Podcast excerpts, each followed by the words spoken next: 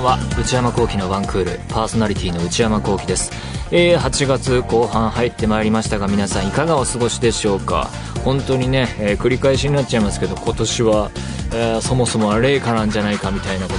言われてたところから考えると、え大変普通に暑いなっていう日々続いていますけれども。体調など大丈夫でしょうか？私はですね、えーソフトクリームなどをいただきつつなんとか夏も楽しんでいますけれども。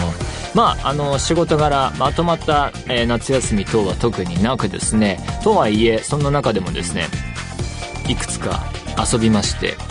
えー、まずねあの大学のえー、なんかいつもすいませんね。もうちょっと華やかな話をした方がいいのかもしれないですけど。このなんか学校の友達がどうだとか、もうちょっとこう業界のこう、えー、裏話というかね華やかな。いやでもさっきも収録前なんか華やかな感じなんか業界のあの人と、えー、久々に会って話したみたいなことがあったんですけどそんなこと話してもしょうがないっていうかね。なんかこう人を人を利用しているような気もしてね。そういう気にはならないということがありつつまあそんなことはどうでもいいんですが大学のあのゼミっていうのに入っていてもう何年も昔のことになりますけれどもまあそのえー、クラスみたいな感じで、まあ、一人の先生について、えー、毎週毎週会って、えー、論文書いたりして、まあ、まあ、場所によっては合宿とか行くみたいな集まりが、制度があってですね、僕もそれに入っていて、で、そのゼミの仲間と久々に会おうということになって、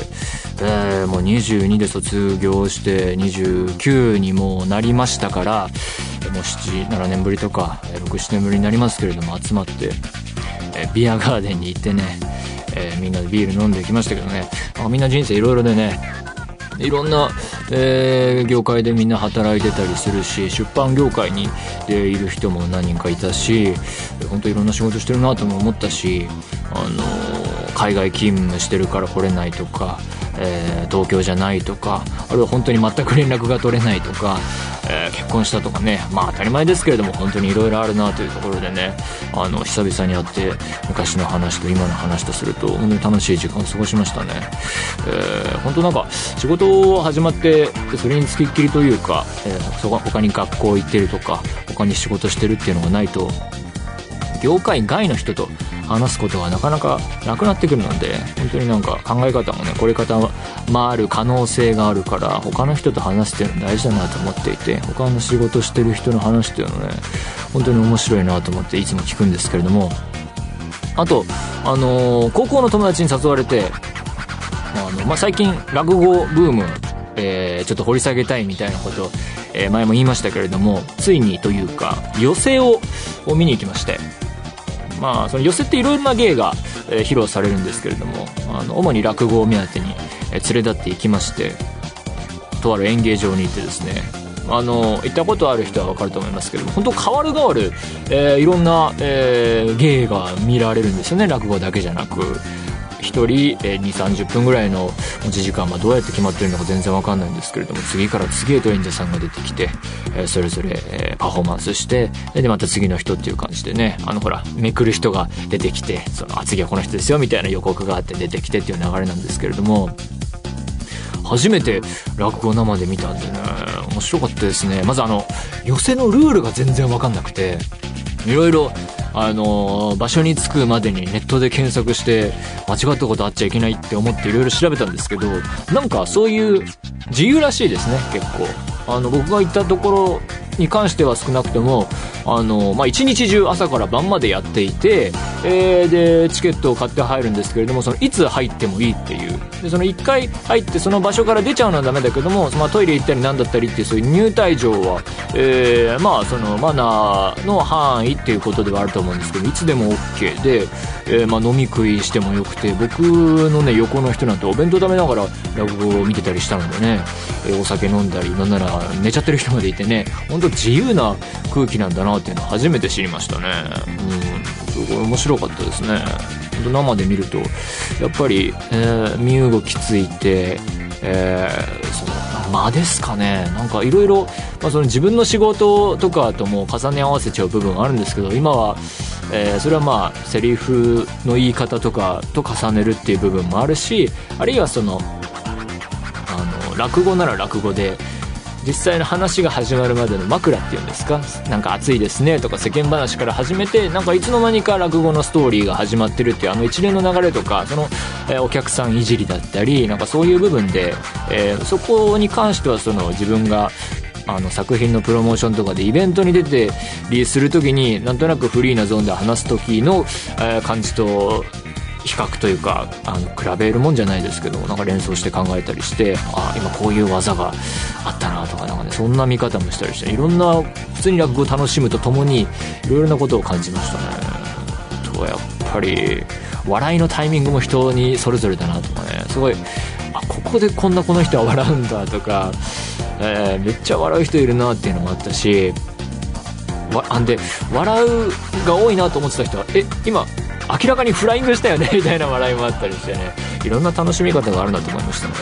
まあなんか友達によればこうやって寄席に行っていろんな落語家さんを見てあこの人のもっと見てみたいなってなったらなんか独演会に今度足を運んでるんですかねそのその人一人であの1時間2時間3時間とか長い時間やる、えー、ワンマンのところに行くんだっていう流れがあるって聞いたのでねなんかそれを目指してね、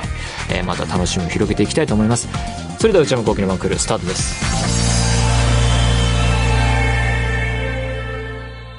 内山昂輝のワンクール。続いてはこちらのコーナー。ムビログ。えー、このコーナーは私内山昂輝が最近見た映画についてただひたすら語らせていただくコーナーでございます。だから私はあの普段映画館ばっかり行ってるからやっぱり違うエンタメエリアというか余生とわからないルールがわからないところに行くとあこういう感じなのかって本当思いますね。だからこれ聞いてる人の中には映画館行かないけど落語見てるっていう人もいるかもしれないわけでなんか世界は広いなっていう思いを新たにした私が、えー、今回取り上げる作品はこちらです。ワイルドスピードスーパーコンボ、えー、現代がファストフィリオスプレゼンツホブスエンショーということであのワイルドスピードシリーズずっと展開されてますけどワイスピっていうのはあれは放題なんですね。現代はファストフィリオスでそれでずっと向こうはやってるんだけれどもっていうところで、えー、今回新作と、えー、この映画の監督はデビッド・リーチという人でえー、この人は以前に「デッドプール2」や、えー「アトミック・ブロンド」ジョン・ウィックの、えー、一番最初のやつジョン・ウィックは共同監督ですけれどもを監督した人です。でこの中で言うと、えー、アトミック・ブロンド見ましたね。これ確か飛行機で、えー、見てこれなかなか面白い映画で色使いとかかっこいいしシャーリーズ・セロンがねすごくてねえ、これ映画館でまた見たいなっていうふうに思うぐらいの一作でジョン・ウィックもね一番最初のやつは好きですね。えー、2までは見たかなこの間の3はまだ見てないですね。えー、キャストの方はドウェイン・ジョンソンや、えー、ジェイソン・ステイサム、イドリス・エルバ、バネッサ・カービーらなどが出ています。えー、こちらのワイルドスピードスーパーコンボは、えー、ワイルドスピードシリーズの最新作で9作目だそうです。そんなにあったんだっていうね。で、スーパーコンボに関して言うとシリーズ初のスピンオフ作品。スピンオフっていうのはもう見終わってから知りましたね。えー、というのも私は、あの、ワイルドスピード一本も見、見ずにこれに臨みまして、今回が初めてで、えー、で、大変失礼なことに過去作も予習特にせず何も知らないで見ました。映画館に向かう道中にインターネットであらすじを多少調べたんですが、大して参考にならないというか、ちょ、いろいろありすぎてね、わからないままに見たんですけれども、なんでわざわざそうやってスーパーコンボ見たのかというと、ドルビーシネマを見に行こうと思いまして、ドルビーシネマでこの映画をやっと見てきました。え、前にあの、この番組で松竹の方をゲストにお招きして、ドルビーシネマについてあの、お話伺ったんですけれども、まあ、要はドルビーシネマっていうのはドルビービジョンっていう上映方式とドルビーアトモスって音響の方式を組み合わせた、まあ、綺麗な色合い豊かな絵と、まあ、すごい音響のセットで映画館を見せるっていう最新の上映方式だと。で、日本にまだ数箇所しかなくて、東京、え関東にやっと最近来たばかりだと。え東京もこれからできるよ、みたいな感じで。まあ、要は、絵と音のクオリティが大変素晴らしい劇場なんだなっていうので、早く行きたかったんですけれども、あの、まあ、仕事とかのスケジュールのバランスとか、最初に見るなら、まあなんかこう念願の一作で見れたらな、なんて、いろいろこう、妙なこだわりを見せて、えー、考えていたところなかなか見れず、まあこの際、なんかドルビーシネマ行けそうだなっていう風にスケジュール的になって、ワイルドスピードやってると。全く知らないけど、行ってみようかって言うんで見に行ったんですね。えー、で、結論から言いますと、ドルビーシネマが本当に素晴らしくてですね。まあ、あのー、劇場、スクリーンに足を踏み入れて中に入って見渡しても、まあ一見は普通の劇場なんですけれども、始まると全然違うというか、まあスクリーン自体は結構大きいサイズで、それは素晴らしいなと思ったんですけれども、まずあの、ドルビーシネマ、えー、映画本編が始まる前に、ドルビーシネマ自体の、えー、予告が、えー、あるんですけども、説明というか、えー、IMAX とかにもありますね。えー、で、それがね、すごくよくできてて、中でも印象強かったのが、えー、黒の、ドルビーシネマにおける黒色？色の違いを一発で分からせるっていう演出があって、あのー、画面のほとんどが黒色の状態で、そしたらナレーションで、あなたの見てる黒は、今ご覧になってる黒は本物じゃありません。って言った後にパッと画面が変わると、さっきこう一面に見えていた黒色より一段と沈んだ黒、色が出現するっていう演出があって、これね、前、ここ何年も、場所によっては映画を見ていて、前から思ってたことで、黒の沈み込み黒色が甘いなっていう風に思ってたところで、つまりその黒映画のフィルムの上で、まあまあデジタルですけれども、黒色として表現されているものが、なんかある種ぼやけてるように見えるみたいな瞬間がいくつもあって、何回もあって、なんでその、それが今回それが実現されているというか、まあでも映画において黒色っていうのは本当大事ですから、その、光と影の芸術なんて言われるし、その影をね、表現する上で、これはすごいなと思いました。だから皆さん、ドルビーシネマをご覧になった際は、見たことない人に、ドルビーシネマは黒の沈み込みがすごいって言うと、ちょっとね、黒人っぽく聞こえると思うので、それ使ってみてほしいなと思うんですけども、これね、黒の沈み込みって言うとね、なんとなくいい感じになるので。で、まあそのドルビーシネマの予告が終わって本編始まったんですが、色彩の豊かさがすごくてですね、鮮やかだなっていう感じがすごいあって、でもその絵の方に関してはあんまりボキャブラリーもないのね、雑に言うとめっちゃ画質いいみたいな。めっちゃ画質いい。すごい、すごかったですね。体感的に言うと、あの、うちに、その、ここ近年最近導入した有機 EL の 4K テレビで、えー、ネットフリックスも入ってるんですが、4K コンテンツ、ネットフリックスの中の、あれとか、あの、ブルーレイのさらに上を行く、ウルトラ HD ブルーレイ、4K ブルーレイを見ているような感じ。しかも大画面で、えー、音響もドルビーアトモスで、見ているような体感でしたね、僕にとっては。だからつまりは本当に最高というか、全部の映画これで見たいなというような気分になる、えー、上映方式で。ただ、えー、ね、あの、来ていただいた方もおっしゃってましたけれども、まあ、宣伝するのが大変そうだなっていう。つまり、3D で飛び出すよとか、画面の奥行きがすごいよとか、もう大きい、超大きい画面とか、そのなんか、わかりやすい打ち出し方がしづらいというか、まあでも見たら戻れない感覚っていうか、うん、なんか説明が難しいですね。でも、これが普及していったとしたら、人の感覚を結構ガラッと変えてしまうんじゃないかなと思っていて、まあただ、ドルビーシネマ仕様、作品自体をドルビーシネマにかけられる仕様にするのがまだまだ結構大変らしくてですね、そこでこう普及っていう意味ではコンテンツ自体が増えることに時間がかかるのかもしれませんが、でも多分これからの、えー、対策エンターテインメント、特にアメリカ映画の中での対策とされるものは多分絶対これにかけていくんだと思うので、ぜひこれは日本での普及も期待したいなと思っています。だから、個人が、えー、持っている環境、家で見られる環境が、テレビとかのね、技術が上がってきて、向上してきた今、で、デジタルの配信サービスとかのコンテンツもすっごいたくさんある中で、映画館で映画を見るという良さ、意義っていうのを改めて提示してくれるのがドルビーシネマなんじゃないかなというふうに思いましたね。素晴らしかったですね。で、えー、ワイルドスピード本編の話に入っていきますが、正直、なんかそんな、まあ、見ても、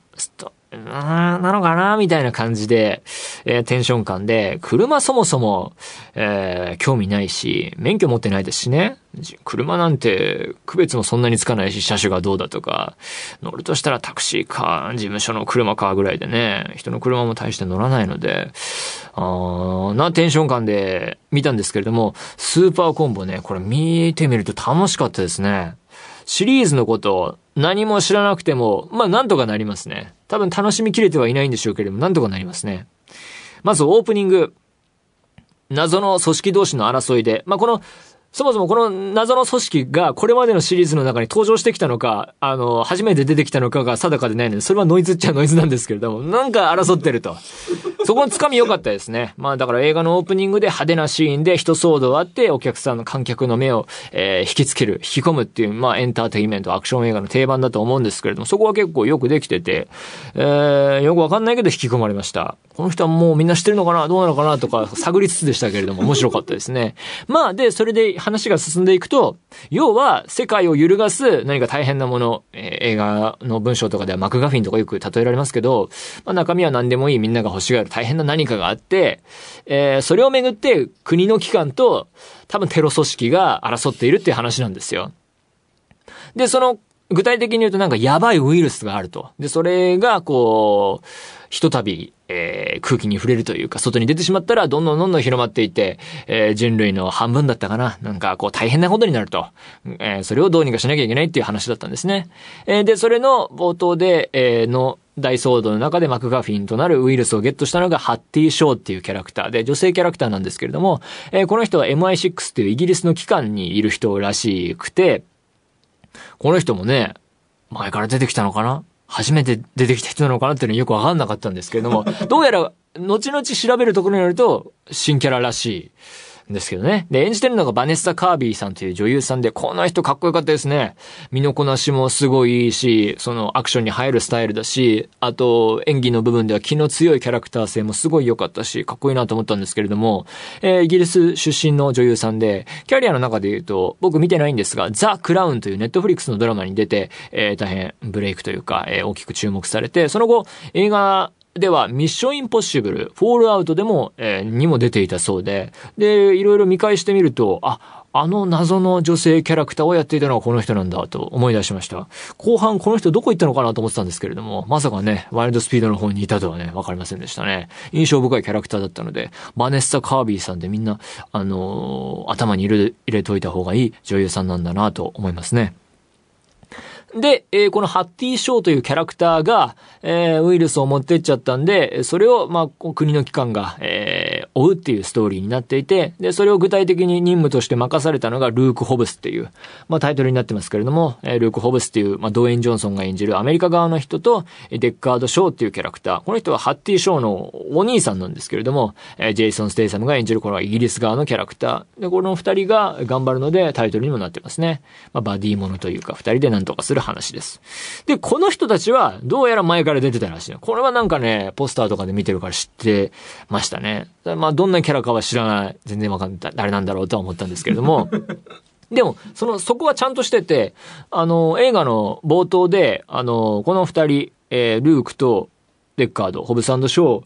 ーが、あの、二人の一日のルーティンが描かれるっていう演出がなされていて、しかもその分割画面で右はこの人、左はこの人で分けられて、えー、朝こうやって起きて、えー、こういう朝食を食べて、こういうことをルーティンをやってっていう流れを描くことによって、いかに対照的な二人なのか、この二人が一緒に頑張らなきゃいけないんだよっていうのを見せる流れになっていて、あそこはうまいな、いいなというふうに思いました。えー、で、物語を見ていくと、二人はなんかどうやらなんか色々あったみたいで、仲が悪いらしいんですね。ちょっとそこはよくわからないんですが、その二人が、えー、ハッティを救えるのかどうか、妹を救えるのか、そして、えー、ひいては世界全体を救えるのかどうかっていうのが、この映画のあらすじですね。で、僕がいいなと思った点は、具体的に言うと、素晴らしい漫画映画だなと思ったんですね。漫画かとかアニメかみたいな、そこでしか見られないようなシーンが実写化されていること。まあ、なんか凄すぎて笑うみたいな。で、その度合いがとてもいい具合というか、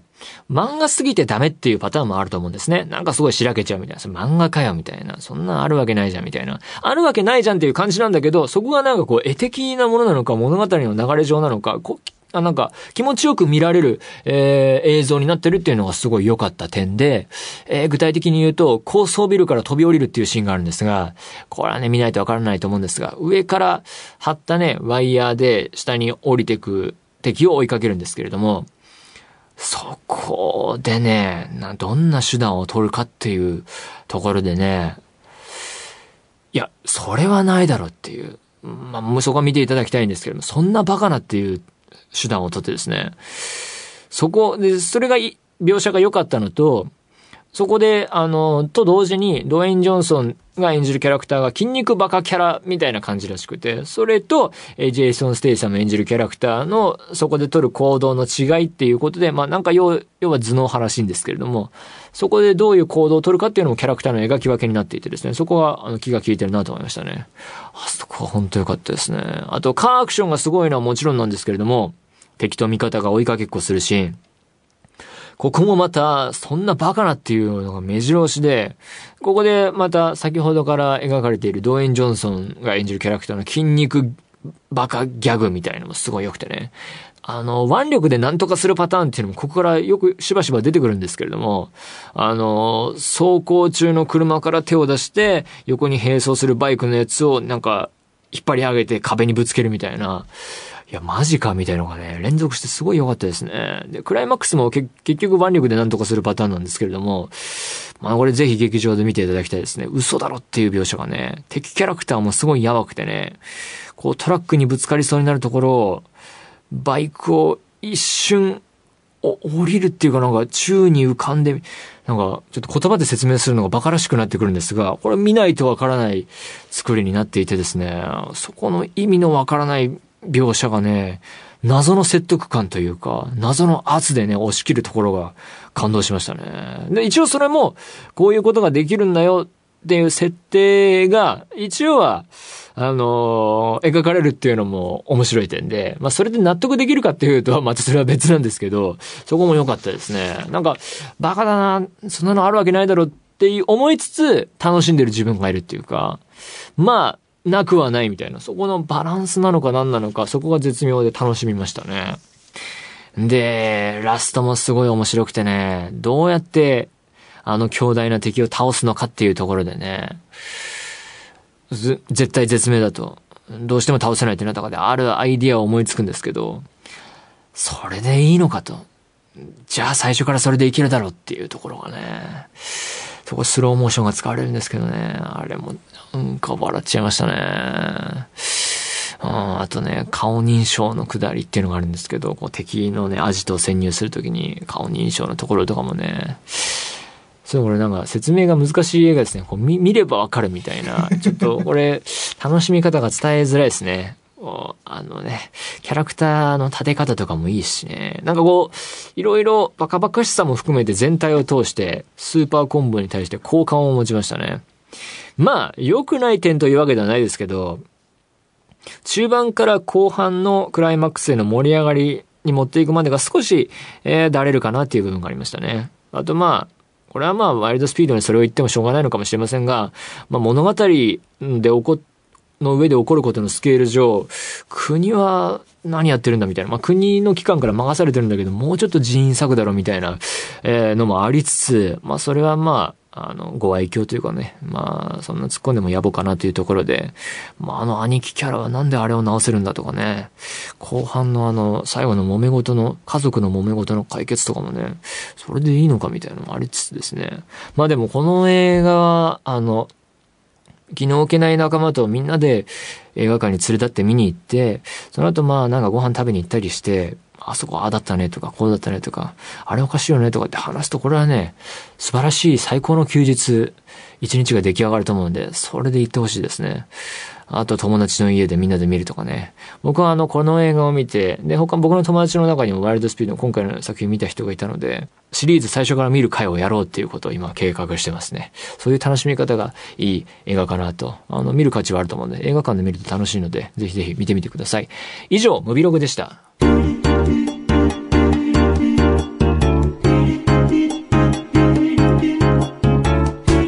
内山幸喜のワンクール。